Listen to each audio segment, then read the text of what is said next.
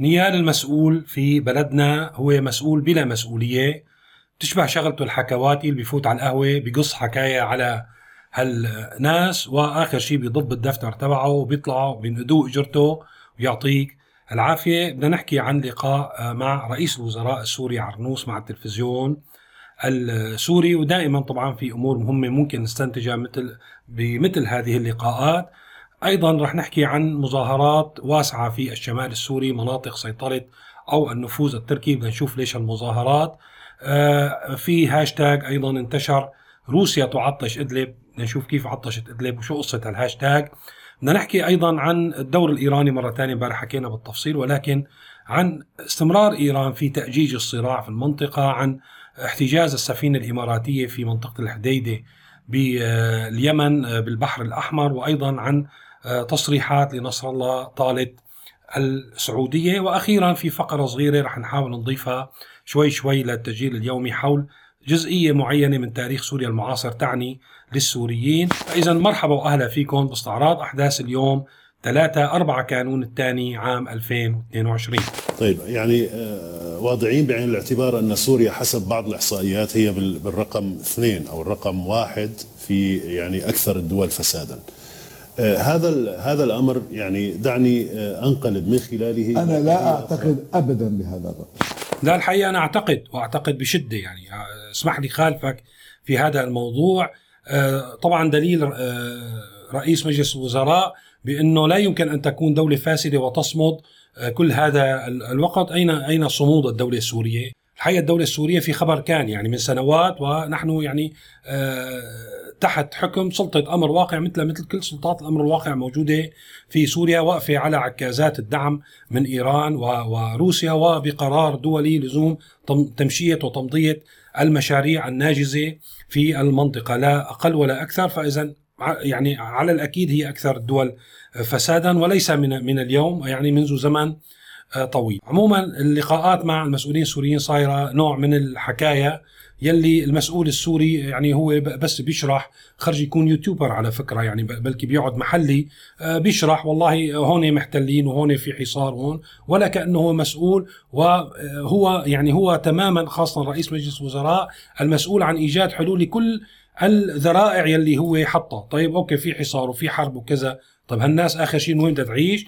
فهو ما بيقدم أي حلول هو فقط يعطينا اليوم وهذا الموضوع صار موضة آه، من وقت ما آه، وجه الرئيس بشار الأسد بأنه يتكلم المسؤول بشفافية مع المواطن. يعني صاروا شفافين زيادة عن اللزوم بحيث ما عاد نشوفهم ولا نشوف أدوارهم. يعني صار هلأ نحن نشيل أي مسؤول اليوم من مكانه رئيس مجلس وزراء أو أي وزير ما راح يأثر شيء.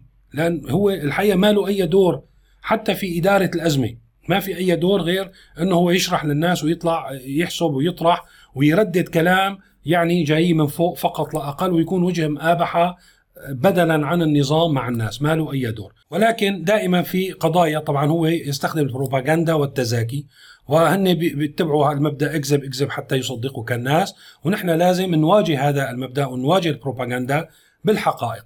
في كم قصة لازم نحكي فيها ولازم كل ما حدا كذب علينا وتزاكى علينا نرجع نذكره في الموضوع. هلأ هو دائما بيقول لك يعني هلأ اليوم المسؤولين السوريين على لسانهم بأنه أخي نحن مشكلتنا مشكلة الطاقة تنحل مشكلة الطاقة كل المشاكل تنحل.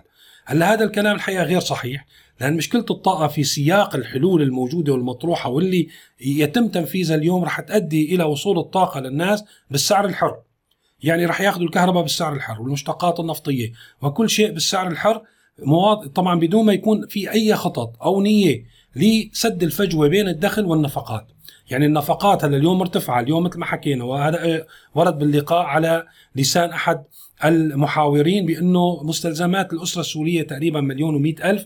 أنتم عم تعطيهم تعطوهم 100 ألف. ففي فجوة كبيرة كيف بدكم تسدوها؟ طبعا هو ما جاوب على السؤال رجع نفس الكلام من وين ومن كيف ومن جيب. فاذا آه، هذه الفجوة مع وصول مع يعني إذا وصلنا لموضوع إذا وصلنا إلى حل مشكلة الطاقة في في سوريا راح تصير الفجوة. عوض ما تصير مثلا مليون راح تصير 3 ملايين.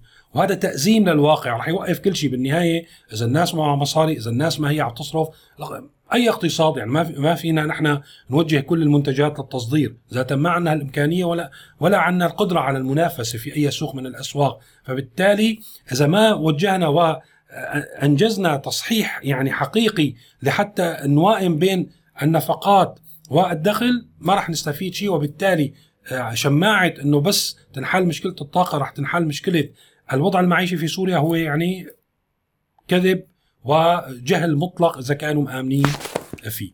الموضوع الثاني اللي آه، بدنا آه، نحكي فيه هو موضوع إعادة يعني توجيه الدعم إلى مستحقيه، هلأ قبل ما أحكي إعادة توجيه الدعم لمستحقيه هو في ذات السياق.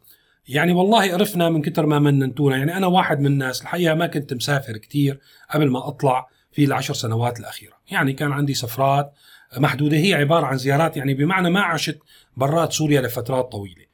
وحقيقة صدقت يعني كذبت إنه والله الدولة عنا معلمتك ببلاش ومطببتك ببلاش وكذا وصدق وشاكر ربي على هالنعمة.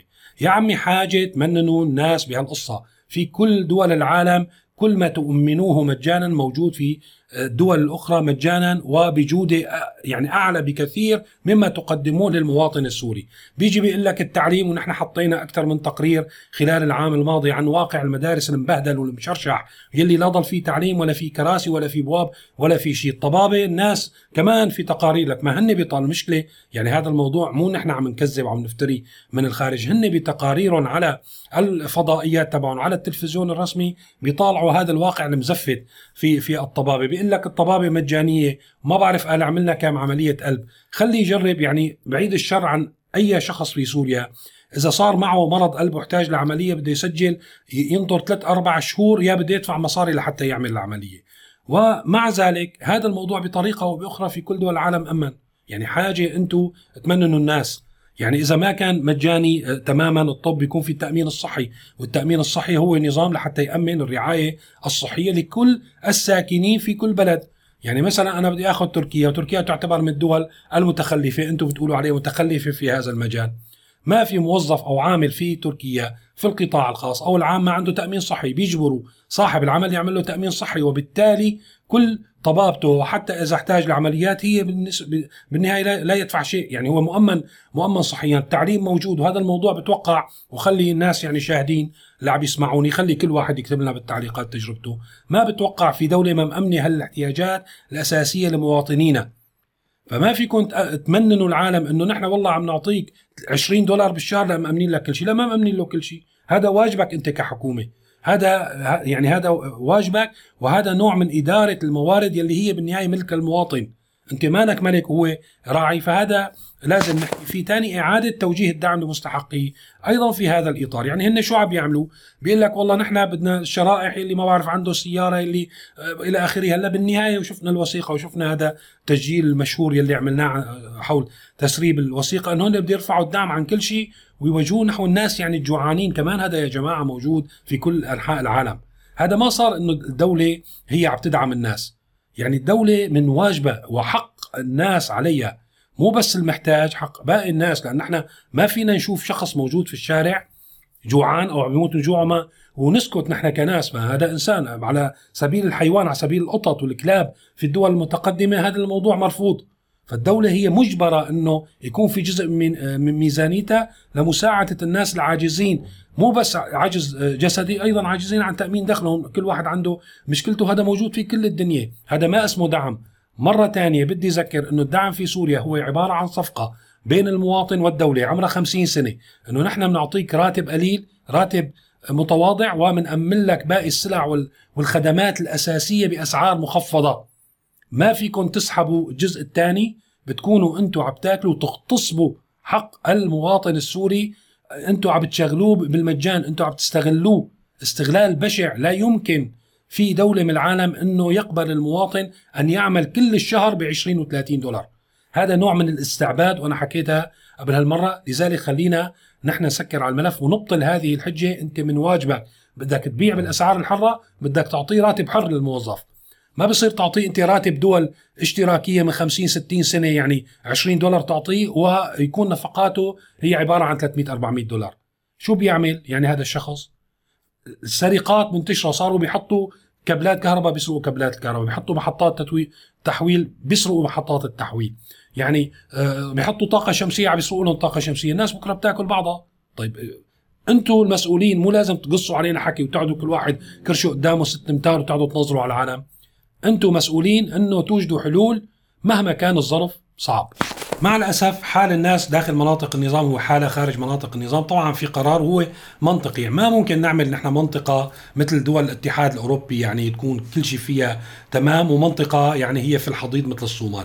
بده يكون في متقارب ولا بصير في نزوح من منطقة لأخرى وبصير في خلل بتقاسم المسؤوليات بين الدول النافذة اللي هي معروفة في المنطقة. فإذا لازم كمان أيضا آه، ساكني الشمال وساكني الشرق يصير عنده نفس المعاناة. كانت اوضاعهم يعني ها بهوامش صغيرة أفضل اليوم عم بيشهدوا نفس المعاناة اللي عم تشهدها المدن السورية داخل أو تحت سيطرة النظام. اليوم شفنا مظاهرات واسعة نتيجة رفع أسعار الكهرباء. هلأ على الأقل بيحسنوا بيتظاهروا هنيك. ما بعرف إذا هذا فينا نعده ظاهرة إيجابية. ولكن إنه هذا بيبين إنه في معاناة كبيرة. المظاهرات عمت في كل الشمال هيك وصولا لمارع لمناطق إدلب الباب جرابلس إلى آخره. في مظاهرات اليوم شفناها وصور انتقلت على ال social media ل يعني وسائل إعلام محلية تغطي شؤون تلك المنطقة. طبعا ارتفاع أسعار الكهرباء والمشتقات النفطية مرة أخرى يؤثر على كل مناحي الحياة ويجعل يعني الوضع المعيشي من سيء إلى أسوأ أيضا في تلك المناطق.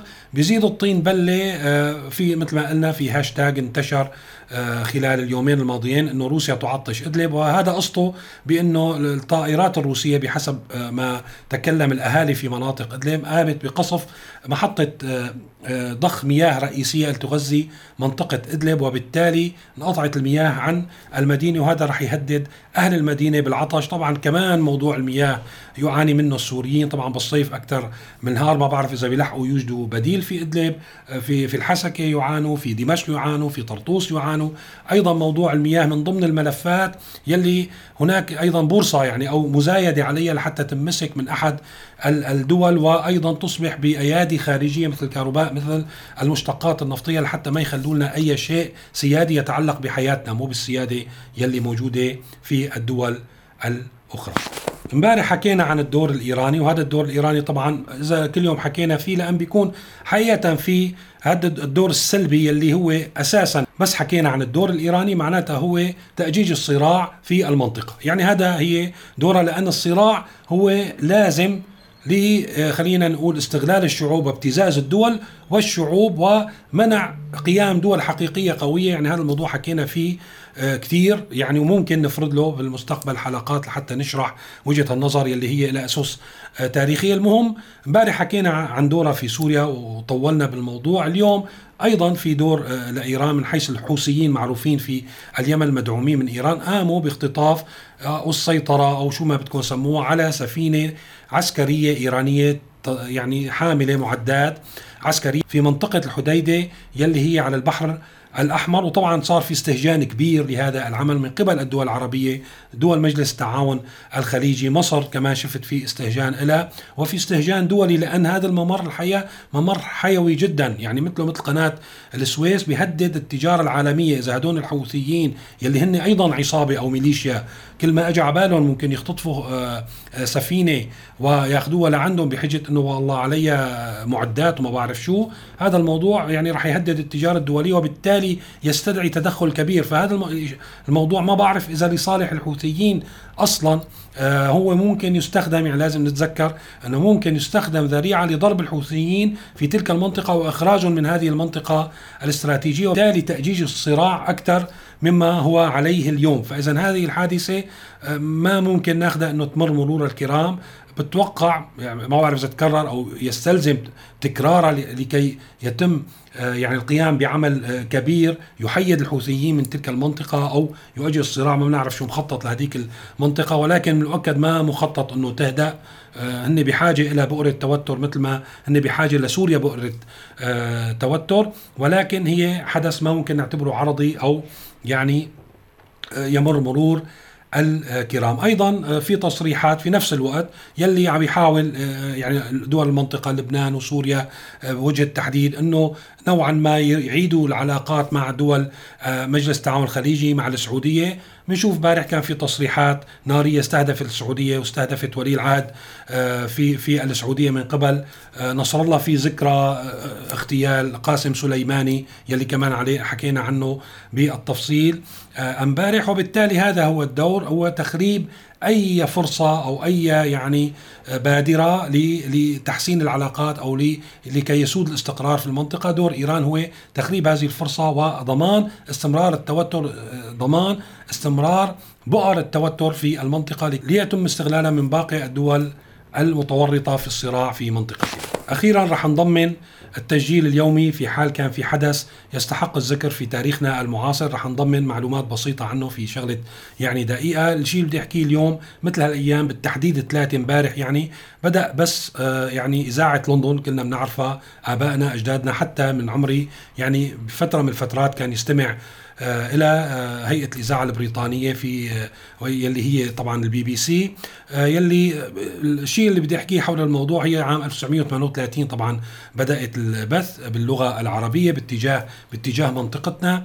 يلي بدي أقوله إنه كان هذا الموضوع عبارة عن حرب إعلامية بينه وبين إيطاليا، إيطاليا سبقتها من عام 1935 بالبث باللغة العربية من خلال الراديو باتجاه المنطقة والترويج للفاشية واستهداف البريطانيين وسياساتهم في المنطقة. المنطقة وانتقاد سياساتهم في فلسطين فكان القرار أن يقوموا بإنشاء إذاعة عربية يلي هي إذاعة لندن أو إذاعة هيئة الإذاعة البريطانية يلي بلشت البث مثل ما قلنا مثل هالأيام. وعم تشوفوا على الشاشة أول رسالة صوتية رح أحط لكم الرابط في التعليقات إذا بدكم تسمعوها آه، نشرت أو تم بثها عام 1900 و38 وأصبحت يعني هذه الإذاعة هي مصدر اخباري مهم لكل المنطقة أو شعوب المنطقة لعقود طويلة ما بعرف والله إذا بتبث لهلأ فهي قصة هيئه الإذاعة البريطانية أو إذاعة لندن يلي كانت جزء من حياة السوريين أو جزء من يعني آه، مصدر هام للأخبار لهم على طول عقود ماضية. شكرا لكم في النهاية، شكرا للمتابعين، شكرا للمشتركين، شكرا لكل من انتسب إلى عضوية القناة في الأيام الماضية وشكرا لكل الاعضاء طبعا بالطبع آه، خلال آه، العام الماضي. آه، لكل من يريد أن يدعم القناة أن يحرص على استمرار أو يساعد على استمراره في تقديم هذا المحتوى يمكن أن ينتسب إلى عضويتها بالضغط على الرابط الموجود في صندوق الوصف. بدي نوه بأنه نحن خصصنا نشرة يومية إضافية اللي ما بنحسن نحكيه بالعام لأن في بيكون في قيود على النشرات اللي فيها إعلانات. عم نعملها نشرة للأعضاء تقريبا دقيقة دقيقتين هي إضافة لهالأخبار. ما في شيء خاص هو يعني هامش أوسع آه، على الشيء اللي عم نحكيه بشكل مجاني لكل العالم. شكرا لكم جميعا وإلى اللقاء في تسجيل قريب.